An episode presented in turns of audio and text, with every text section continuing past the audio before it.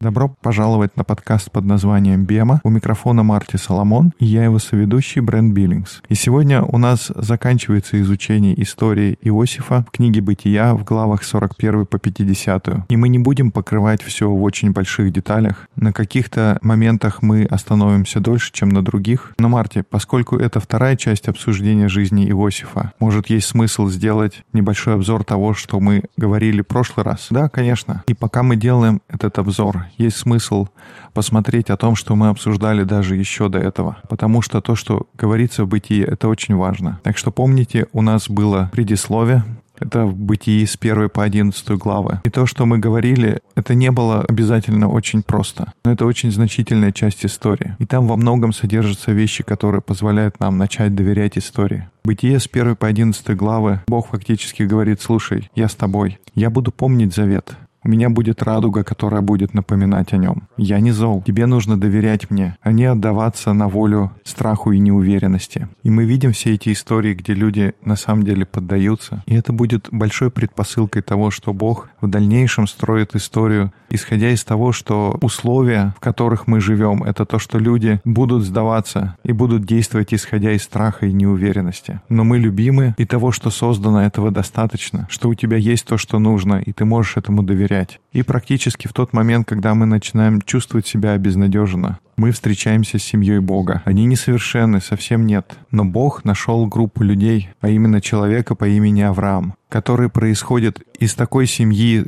из особого материала, из людей полных гостеприимства, из людей, которые готовы идти новым курсом. И Бог говорит, мне нужно взять это и строить на том, что есть, потому что ты тот, кто готов положить свою жизнь за других. Ты готов доверять истории. И я хочу видеть, как это будет развиваться. И Авраам становится партнером Богу. Он делает ошибки, и он учится из этих уроков. Но в конце концов, снова и снова мы видим, что то, что определяет жизнь Авраама, это не его ошибки. Его жизнь будут определять яркие моменты его жизни, что, я надеюсь, будет сбываться в наших жизнях тоже. Но Авраам, он будет определяться теми моментами, где он надеялся на историю, полагался на нее. Он доверял то, что у Бога самые лучшие намерения для него, то, что Бог за него и что он ценит его. И это все происходило прямо в моменты его борьбы, в моменты сомнений. Это было определяющей характеристикой Авраама. И мы видели, как это принесло плоды в жизни Исаака. И прямо в тот момент, когда мы думаем, ну, это будет короткая книга, мол, все и так уже хорошо, нам представляют Иакова, который, такое ощущение, взял линию развития своей семьи и просто смял ее, потому что это он тот, кто он есть. Но с другой стороны, это точно как жизнь выглядит.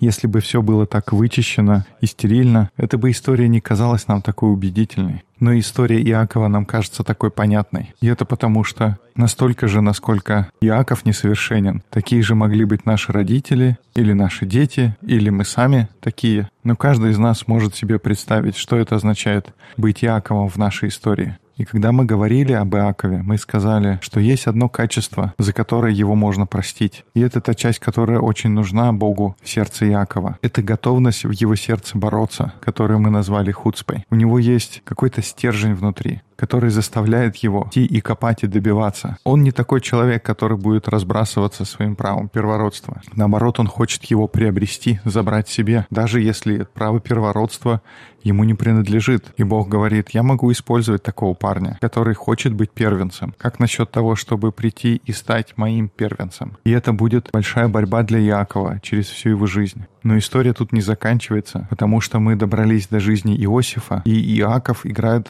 по-прежнему большую роль в истории Иосифа. И несмотря на то, что он уже отошел на второй план, он все еще в этой истории. И перед тем, как я обращусь к жизни Иосифа и сделаю небольшой обзор, я хотел бы сказать, что учение о жизни Иосифа, которое я даю, оно становится лучше с годами, и вначале оно было очень беспорядочным. Это был бардак первый раз, и даже еще больше кошмар второй раз, но постепенно мы становимся лучше в этом. И изначально я получил тот материал о жизни Иосифа. Я обещаю, скоро вы перестанете слышать так много отсылок к Равину Дэвиду Формана от меня. Но просто я хочу подчеркнуть, как его материалы очень сильно все изменили для меня. Его учение о жизни Иосифа просто невероятное. И первый раз я это услышал, это было 8 часов уроков по сравнению с теми двумя подкастами, которыми мы стараемся сейчас покрыть всю жизнь Иосифа. И это не были такие уроки, которые мы, как восточные люди, воспринимали бы, у, как новое, вдохновляющее учение. Но это было такое равинское учение, но я просто влюбился в него. Я пытался взять эти 8 часов и ужать их в два, и это практически невозможно. Но я надеюсь, что мы становимся все лучше и лучше, как мы представляем этот материал. И нам нужно пройти этот материал, даже несмотря на то, чтобы я бы очень хотел, чтобы я мог его преподносить так же хорошо, как раввины, которые учат этому. Но, к сожалению, это не так, поэтому я хотел просто отметить это. И не удивляйтесь, если это кажется чуть-чуть сумбурным материалом.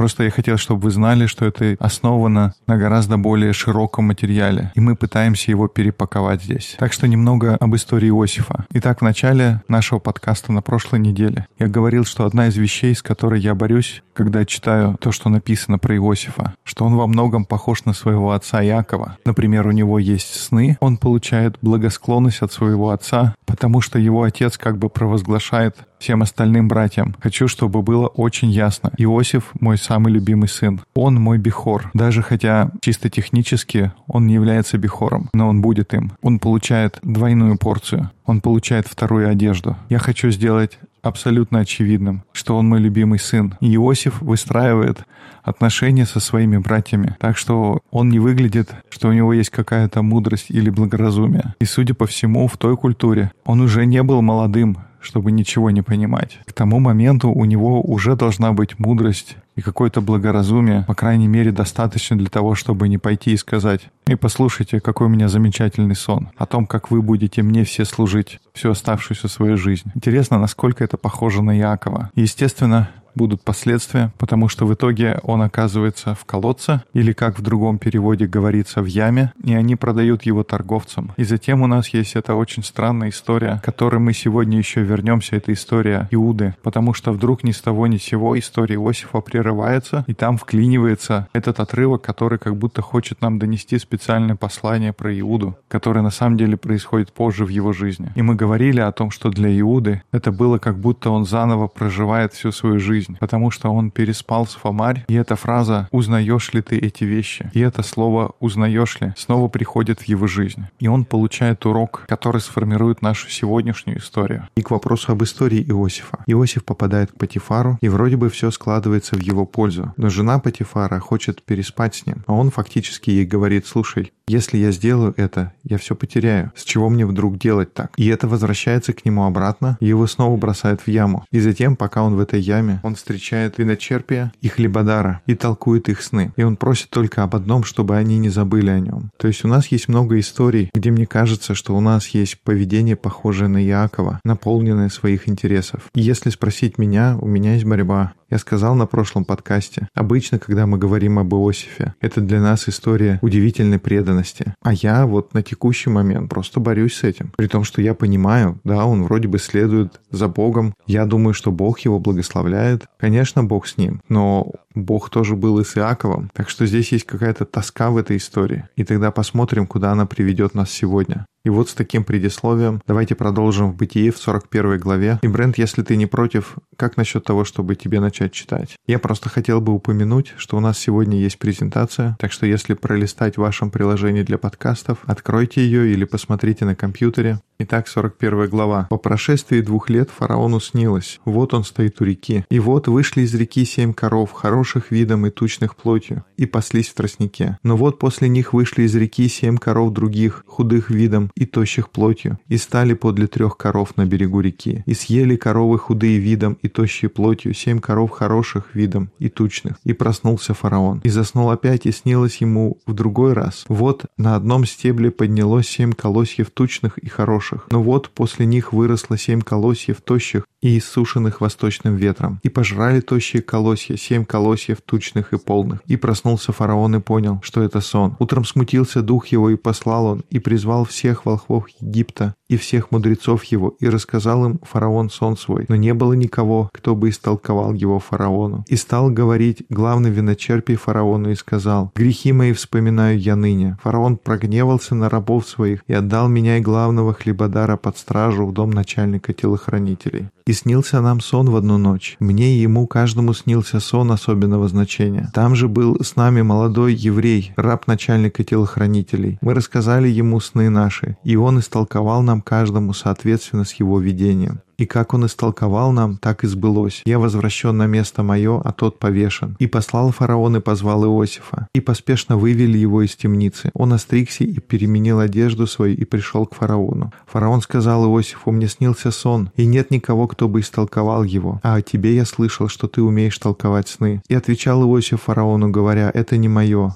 Бог даст ответ во благо фараону. И сказал фараон Иосифу, мне снился сон. Вот стою на берегу реки, и вот вышли из реки семь коров тучных, плотью и хороших видом, и паслись в тростнике. Но вот после них вышли семь коров других, худых, очень дурных видом и тощих плотью. Я не видывал во всей земле египетской таких худых, как они. И съели тощие и худые коровы, прежних семь коров тучных. И вошли тучные в утробу их, но неприметно было, что они вошли в утробу их. Они были такие же худы видом, как и сначала, и я проснулся. Потом снилось мне, вот на одном стебле поднялись семь колосьев полных и хороших. Но вот после них вышло семь колосьев тонких и тощих и иссушенных восточным ветром. И пожрали тощие колосья семь колосьев хороших. Я рассказал это волхвам, но никто не изъяснил мне. И сказал Иосиф фараону, сон фараонов один, что Бог делает, то он возвестил фараону. Семь коров хороших — это семь лет, и семь колосьев хороших — это семь лет, сон один. И семь коров тощих и худых, вышедших после тех — это семь лет, а также и семь колосьев тощих и иссушенных восточным ветром ветром. Это семь лет голода. Вот почему сказал я фараону, что Бог сделает, то он показал фараону. Вот наступает семь лет великого изобилия во всей земле египетской. После них настанут семь лет голода, и забудется все то изобилие в земле египетской и истощит голод землю. И неприметно будет прежнее изобилие на земле по причине голода, который последует, ибо он будет очень тяжел. А что сон повторился фараону дважды, это значит, что сие истина Слово Божие, и что вскоре Бог исполнит сие. И давай пока остановимся здесь. Одна из тех вещей, о которых Форман говорил, и учил. Было несколько деталей, на которые стоит обратить внимание. Во-первых, как он говорит, откуда выходят коровы. Коровы выходят из реки, так? Более точно, они выходят из Нила. Ну вот здесь говорится, что они вышли из реки и паслись в тростнике. Есть одна интересная вещь, о которой говорит устная традиция, и об этом упоминает Равин Акива. И может быть мне есть смысл вернуться и проверить, но вот это слово, еврейское слово, которое переведено как тростник, его еще можно прочитать как братья. Так что эти коровы, они пасутся среди братьев. То есть вот это слово, оно однокоренное слову «братья» в оригинале. Если бы буквально переводить этот текст, звучало бы так, что вот они вышли и паслись среди братьев. И мы запомним эту деталь, и пусть она пока будет на заднем фоне. Но то, что говорил Форман, интересно, что фактически Иосиф выведен из темницы, чтобы интерпретировать сон фараона. И он говорит фараону, я не могу интерпретировать и переводить сны. Бог может их истолковывать, но я не могу. И фараон говорит, ну что ж, хорошо, вот мой сон. И затем Иосиф сразу же встает и объясняет сон фараону. Никакой молитвы, никаких слов о том, что и Господь сказал. Сразу же вот фараон, вот что тебе Бог говорит. То есть он сразу же истолковывает сон. И мы можем сказать, что примерно то же самое произошло с виночерпием и хлебодаром. То есть вот у них проблема, никто не может им истолковать сны. Если вы вернетесь и прочтете в предыдущей главе, они говорили «никто». У нас есть сны, и никто не может нам их объяснить. Это как будто они предполагают, что если бы там был кто-то, они могли бы им объяснить. Любой маг, любой толкователь из Египта, любой мудрый человек просто мог бы объяснить им их сны. И вот они говорят с Иосифом, а Иосиф говорит, ну, Бог может растолковывать сны. Скажите мне ваши сны. И тогда Иосиф растолковывает им эти сны. А здесь в истории с фараоном никто из мудрецов, никто из магов, не мудрецы, которые являются правой рукой фараона, не могли растолковать эти сны для него. Здесь говорится, призвал всех волхвов Египта и всех мудрецов его. Он всех вовлек в это дело. И никто не мог помочь. Так что это чуть-чуть другая ситуация по сравнению с той, которая была в темнице. И здесь гораздо больше поставлено на карту. И тем не менее Иосиф прямо сразу же сходу растолковывает сны. И тогда вопрос на самом деле, как Иосиф смог понять, что означают эти сны. И, по-видимому, это его собственное трактование. Я имею в виду, может быть, Бог и помог ему, конечно, Абсолютно точно. Но Иосиф просто прямо в ответ тому, что сказал фараон, трактует эти сны. Как у него получается сделать это так быстро и своими собственными силами? Что ж, давайте попробуем взять этот мидраж Равина Акивы и вот это слово про братьев. И мы получаем этот намек, который очень часто Мидраш дает нам. И ты начинаешь задумываться над Мидрашем, начинаешь варить эти мысли все, и ты находишь значимые слова, потому что есть одна деталь в сне фараона. Если бы ты знал эту деталь, что она означает, очень легко понять, о чем будут сны. И если ты знаешь эту переменную, то сон объясняется сам собой. И эта деталь — это число 7. И есть 7 прекрасных коров, и затем 7 уродливых коров, и 7 колосьев колосьев полных зерен и семь тощих колосьев. И расшифровка лежит прямо там. Если только понимать, что означает число 7, то сон объясняется сам собой. Если знаешь то, что 7 — это число лет. И теперь вопрос, почему он знает то, что 7 — это число лет. Если задуматься, то в принципе понятно, почему он знает это. Одна из тех вещей, о которых мы говорили, на которые указал Форман, это было упоминание коров. Была ли у нас когда-то история, когда было прекрасное и уродливое? Абсолютно точно мы когда-то обсуждали. Мы с ней уже сталкивались. И это когда мы говорили о маме Иосифа и его, как правильно сказать, мачехе.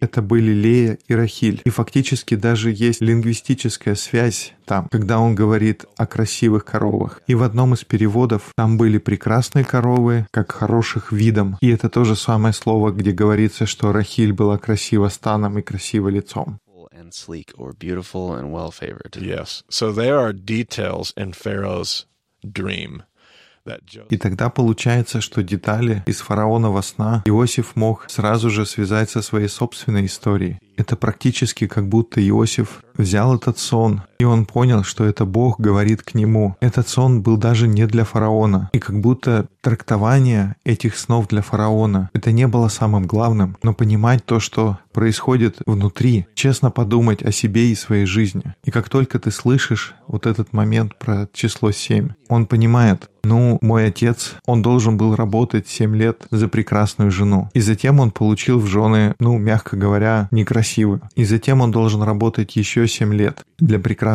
жены. И тогда в этот момент он смотрит назад на свою собственную жизнь, свою собственную историю. И тогда он говорит, у вас будет 7 лет изобилия, а потом 7 лет голода. То есть здесь история проигрывается в обратном направлении.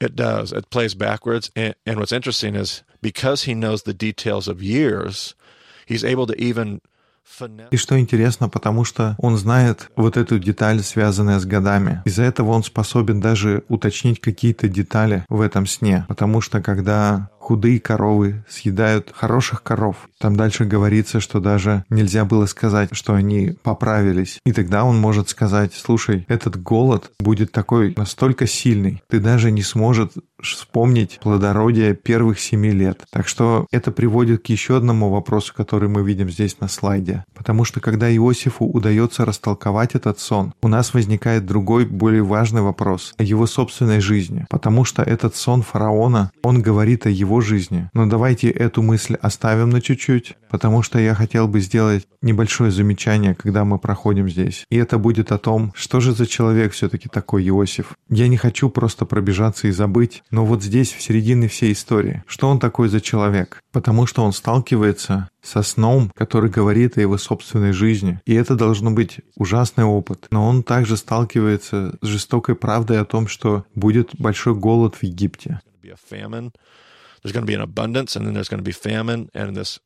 Да, будет изобилие, но будет и голод. И вот такое ужасающее бедствие надвигается на них. И Иосиф, что он за человек? Давайте посмотрим, Брент, там, где ты остановился, ты мог бы, пожалуйста, продолжать читать? So I just had a thought. Yes.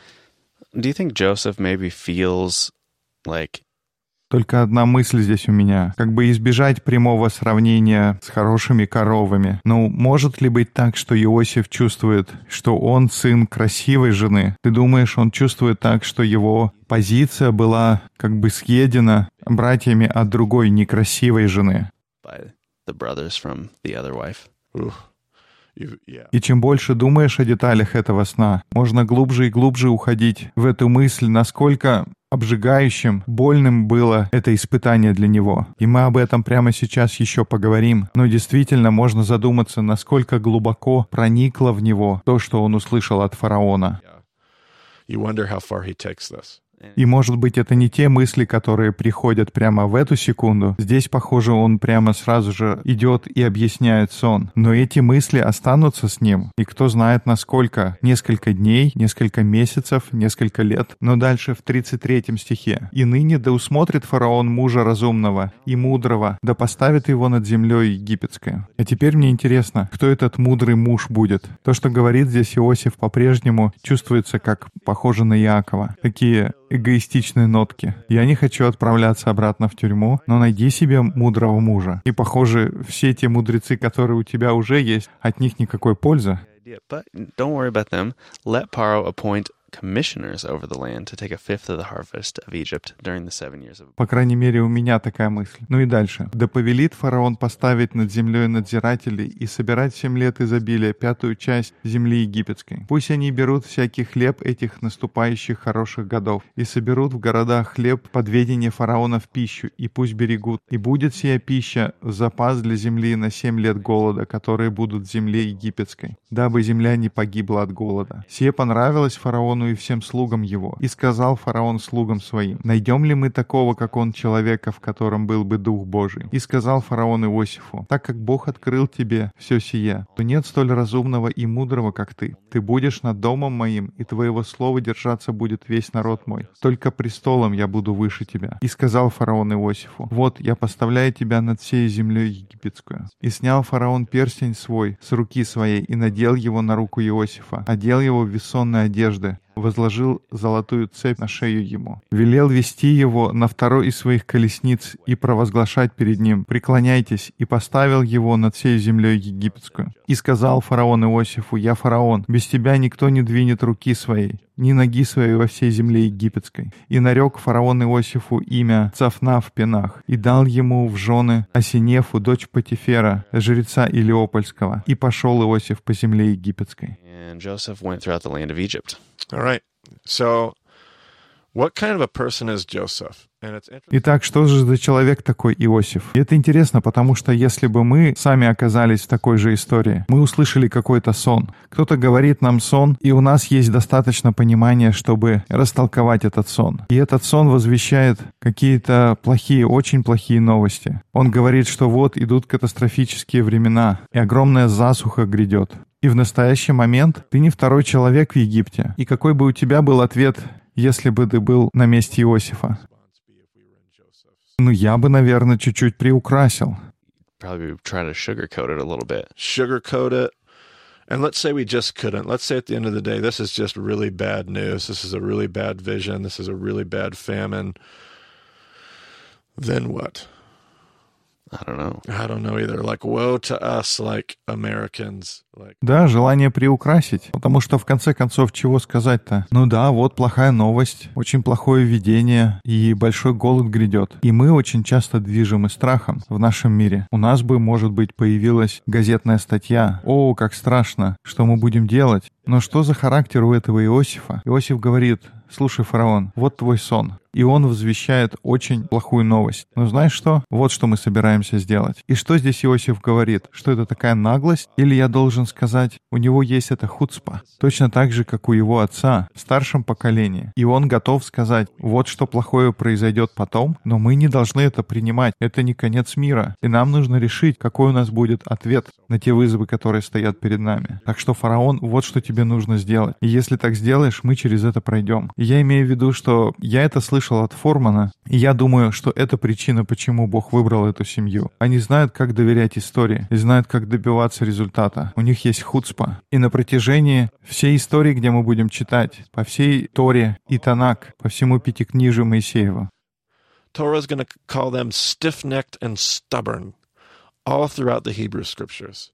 И в Торе их будут называть жестоковыйные и упрямые на всем протяжении еврейских писаний. Но это как раз то самое отношение, которое дает им то внутреннее упорство, которое требуется для того, чтобы пройти через историю. И до сих пор ни в истории Иосифа, ни в истории Якова я не видел так много доверия я не видел того доверия, которое я видел в Аврааме и Исааке. Но может быть это что-то, что еще нам предстоит увидеть. И тогда мы будем продолжать. Но я хочу здесь перейти к следующему слайду. И мы вернемся к тому, где мы остановились. Ты упомянул этот вопрос. Как глубоко берет Иосиф этот сон в свое сердце. И что интересно, это определенно та тема, которую автор или авторы бытия хотели осветить, когда они собирали вместе это произведение. Например, если вернуться к отношениям Иакова и Иосифа, там есть этот шаблон. Мы видим, что отец Иаков дает Иосифу в дар цветную одежду, вторую цветную одежду. Он дает ему подарки. И потом у Иосифа есть все эти сны. И затем он идет к братьям и говорит, слушайте, вот какие были сны у меня. И для него это не оборачивается чем-то хорошим. И с него снимают эту одежду, и его кидают в яму, как говорится, в этот ров без воды. Вот это слово, которое где говорится как ров, его можно перевести тоже как яма. И если мы перейдем через две главы к следующей истории в жизни Иосифа, мы видим историю Патифара, и мы видим тот же самый шаблон повторяется. У него есть дары, он делает его главой всего дома. Как ты сказал на прошлом подкасте, что Патифару вообще ничего не нужно было делать, кроме того, что есть каждый день. То есть это были такие дары от Патифара, и затем жена Патифара, она чем-то вдохновлена. И ее сны слишком буквальные. И она ему говорит, давай ложись со мной в кровать, я хочу спать с тобой. А он в ответ ей говорит, слушай, вот эта идея. Он говорит, нет, я не могу. И тогда с него снова срывают одежду, и его снова бросают в яму. И в каком-то переводе говорится «темница», но слово в оригинале здесь то же самое слово. И это странное слово автор использует с какой-то целью. И в других местах это слово не обозначает темницу, но в этой истории про Иосифа оно означает. И понятно, почему это слово используется, потому что оно отсылает нас обратно к первому моменту, когда его бросили в яму.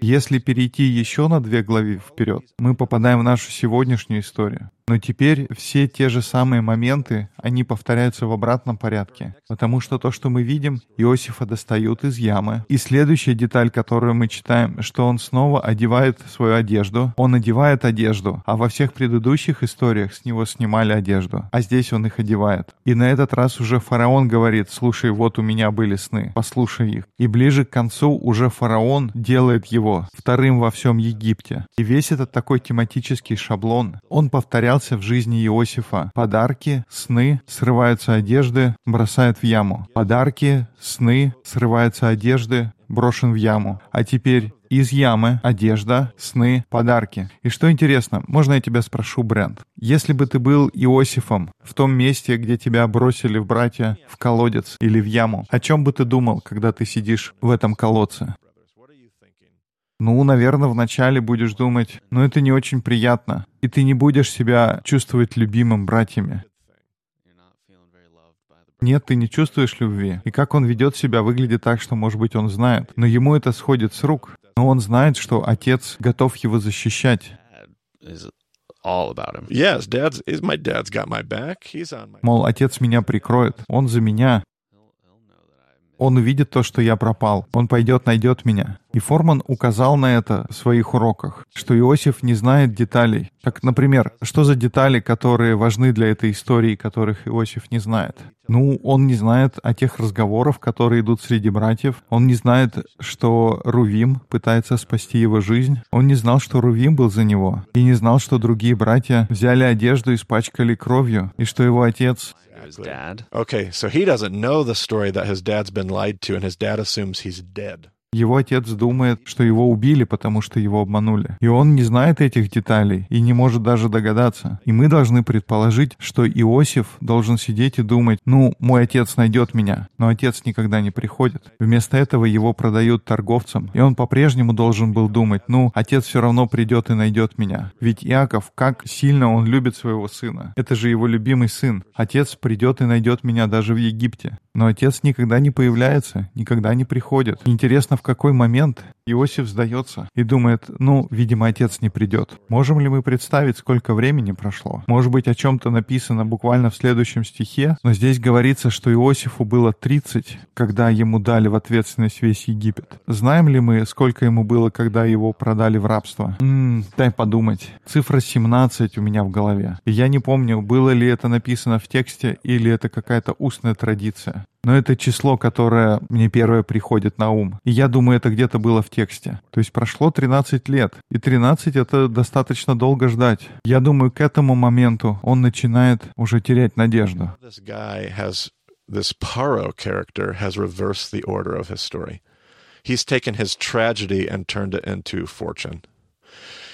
And so и теперь здесь, в истории с фараоном, мы видим обратный порядок. Он взял ту трагедию, которая с ним произошла, и превратил ее в удачу. Кстати говоря, перед тем, как мы двинемся дальше, вы можете посмотреть на следующий слайд. Можно увидеть, что посередине этих двух историй находится история Иуда и Фомарь. И там есть упоминание одежды. И Иуда говорит Фомарь очень похожие слова на те, что жена Патифара говорит Иосифу, «Иди и спи со мной». И есть подарки, и есть одежды. И затем история виночерпия и хлебодара, мы видим там сны, мы видим там толкование снов, там были подарки, потому что мы видим, что начальник тюрьмы, он делает его начальником всех заключенных. И мы видим, как виночерпия и хлебодара их забирают из ямы. Так что у нас есть те же самые элементы, и они в другом порядке. Я не до конца еще уверен, что делать со всеми этими элементами. Но я хочу их дать вам, чтобы вы могли бороться с этой историей. И я думаю, что одна из интересных вещей, то, что в истории про Иуду мы не видим упоминания ямы. У меня есть такое чувство, что история Иуда и Фомарь говорит нам о важности прощения. И, может быть, она указывает на то, куда движется вся история. Так что я продолжаю работать над деталями. Но знаешь, что хотел добавить свой момент здесь? В этой истории Иосиф не знает, где его отец. Я недавно посмотрел «Изгой 1», новый фильм про «Звездные войны». И главный герой там, ее отца забирает в самом начале, и он не возвращается, и кто-то другой приходит и воспитывает ее. И она не разговаривала с отцом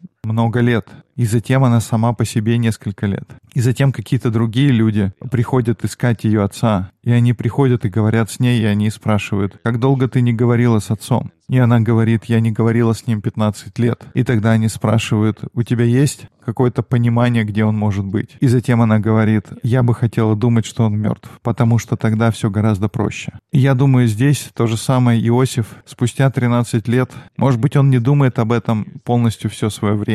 Может быть, есть какая-то надежда, но вполне возможно у него были мысли, скорее всего, мой отец мертв или что-то с ним произошло, потому что я думал, он любит меня. Если он не приходил, это может означать только это, что я не уверен, что я готов принять что-то другое.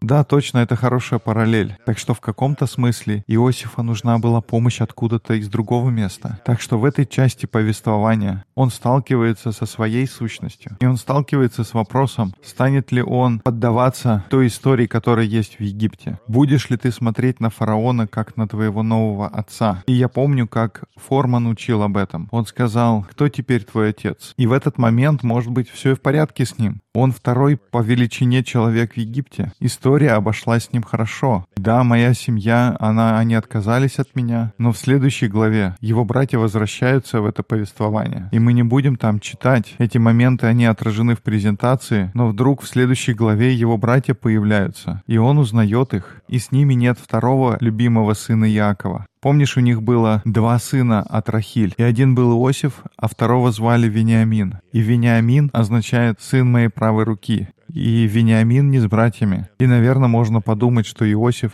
ближе всех братьев с Вениамином. Они дети одной общей мамы, и второй любимый сын отца. Можно представить себе, что они были достаточно близки друг с другом. И он не с ними, потому что Иаков не отпустит своего последнего любимого сына. Ну и самого отца с ними тоже нет. Точно, Иаков по-прежнему дома, и он отправляет своих детей на такую спасительную миссию за едой во время голода. И тогда Иосиф в каком-то смысле подражает своему отцу, и здесь мы видим обман, и он говорит, я хочу увидеть этого брата. И Форман говорил о том, что, может быть, к этому моменту Иосиф даже не знает, жив ли Вениамин. Особенно, как это описывается в истории. Как непонятно, это вы о Вениамине говорите, что его нет. Я хочу увидеть своего любимого брата. Так что идите и приведите его сюда, и тогда поговорим. Но до тех пор я задержу у себя одного из ваших братьев. И тогда они возвращаются обратно к Иакову. И вот у них проблема, потому что Иаков не собирается отдавать своего любимого сына снова и снова потерять его, потому что он уже потерял одного сына и теперь второй. Но он совершенно точно не собирается рисковать отдать еще одного своего сына, и тогда уже он потеряет троих сыновей. И тогда они возвращаются и говорят, слушай, мы могли бы пойти обратно в Египет, и мы приведем другого сына, который остался и позаботимся, чтобы у нас была еда во время голода. И вначале Яков говорит, ни в коем случае. И это здесь, где мы перейдем к Бытию 43 главы. И я сейчас прочту. Голод усилился на земле, и когда они съели хлеб, который привезли из Египта, тогда отец их сказал им, пойдите опять, купите нам немного пищи. И прошло какое-то время, когда Иаков сказал, нет, что я не дам второго сына. И они размышляли об этом какое-то время. И вот здесь их отец говорит, пойдите опять «Дайте, купите нам немного пищи». И сказал ему Иуда, говоря, «Тот человек решительно объявил нам, сказав, не являйтесь ко мне на лице, если брата вашего не будет с вами. Если пошлешь с нами брата нашего, то пойдем и купим тебе пищи. А если не пошлешь, то не пойдем, ибо тот человек сказал нам, не являйтесь ко мне на лице, если брата вашего не будет с вами. Израиль сказал, для чего вы сделали мне такое зло, сказав тому человеку, что у вас есть еще брат? Они сказали, расспрашивал тот человек о нас и о родстве нашем, говоря, жив ли еще отец ваш? Есть ли у вас брат? Мы рассказали ему по этим расспросам, могли ли мы знать, что он скажет, приведите брата вашего? Иуда же сказал Израилю, отцу своему, «Отпусти отрока со мною, и мы встанем и пойдем, и живы будем, и не умрем и мы, и ты, и дети наши. Я отвечаю за него, из моих рук потребуешь его. Если я не приведу его к тебе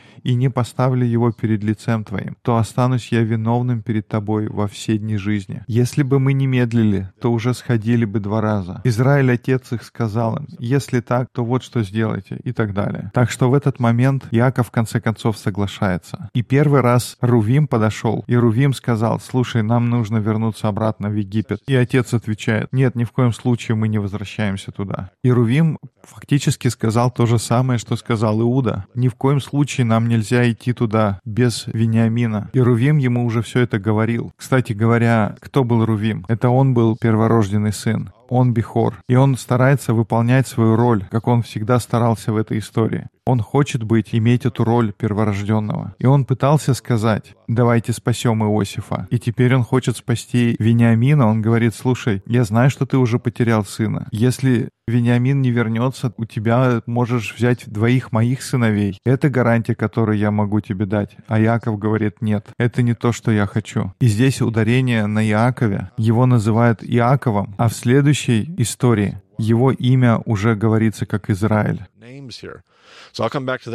Итак, почему автор специально использует два разных имени здесь? Я вернусь к этому буквально скоро. Но вот когда Иуда подходит, у него там есть другая реакция. Когда Иуда начинает говорить, он не предлагает то же самое, что Рувим. Потому что Рувим говорит, если я приду без твоего сына, ты можешь забрать двоих моих. Но Иуда говорит, если я потеряю Вениамина, я буду отвечать своей жизнью за него. И я думаю, это потому что, помнишь Бытие 38 главу? Иуда, ему пришлось уйти из семьи, потому что вначале Иуда был с ними, со своими братьями, и затем, когда Иосифа продают в рабство. Каким-то образом потом Иуда оказывается снова обратно в семье. Но где-то в середине этого промежутка Иуда получил урок в истории с Фомарь, который применяет он здесь, потому что у Иуды есть уникальное понимание, что такое справедливость справедливость. Если вы вернетесь на подкаст назад и послушаете историю об Иуде и Фомаре, когда она сказала «Узнаешь ли ты эти вещи?» Иуда приходит к пониманию, что она более праведная, чем я. Теперь я понимаю праведность. Теперь я понимаю справедливость. Теперь я понимаю, что означает собрать мир воедино. And he takes this newfound knowledge, much like, might I suggest, Abraham did. И теперь он берет это новое знание и понимание. И я думаю, что это как Авраам тогда научился очень ценным урокам. Он берет это новое знание, и он возвращается к Иакову и говорит, фактически он говорит, я понимаю тебя. Я понимаю, что то, чего ты хочешь, это справедливость. Так что позволь, я положу свою собственную жизнь. Потому что фактически это он, чья была идея. Если помните, это он, кто придумал, что сделать с Иосифом. И здесь он говорит, я положу свою собственную шею. И выглядит так, что это то, из-за чего Иаков, как ты обратил внимание, теперь он становится Израилем. Он в каком-то смысле сдается перед Богом, перед тем, что он хочет от него в этой истории. И первый раз на протяжении всего повествования он уже не Иаков. И каждый раз, когда я вижу то, что его называют Иаков, у меня такое чувство, что автор хочет мне сказать, это Иаков, который как Иаков. Это Иаков, который заботится о себе, о своих собственных интересах Иаков. И каждый раз, когда автор говорит Израиль, у меня чувство, будто автор говорит, что это Иаков, который подчиняется воле и плану Бога. И так мы видим, что Иуда, он полагает свою собственную жизнь. И тогда он получает Вениамина, и они могут теперь вернуться. И это будет воссоединение семьи. И в конце концов Иаков тоже появляется в Египте. This is where Joseph's going to ultimately be confronted with who he is. Is Joseph a member of this family of God? Is he a part of Avraham's Bedov and the household of God? Or is Yosef a part of Paro's family?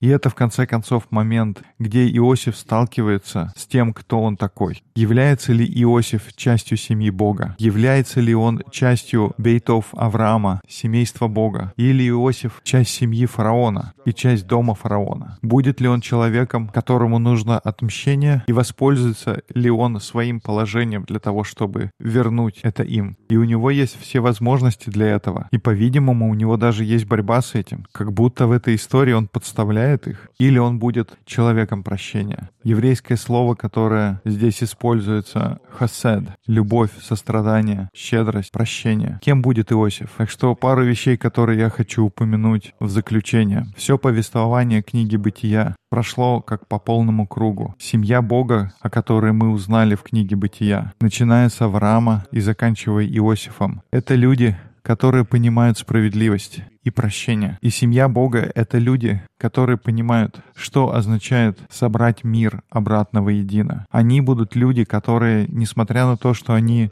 борются с собственными интересами, они будут людьми, которые будут готовы в конце концов приводить к повествованию о самопожертвенности. И тот факт, что Иуда в конце концов готов положить свою собственную жизнь и защитить, спасти Вениамина. This narrative is going to come back up throughout the story. И этот рассказ, он будет проявляться в течение всей истории. Будут другие истории в Торе и в Танаке. Например, можно думать, забегая вперед, о Давиде и Иоаннафане, чьим потомком является Иоаннафан. Он сын Саула, а Саул из какого колена? Он из колена Вениамина. А Давид чей потомок? Он из колена Иуды. И кто кого спасает в той истории?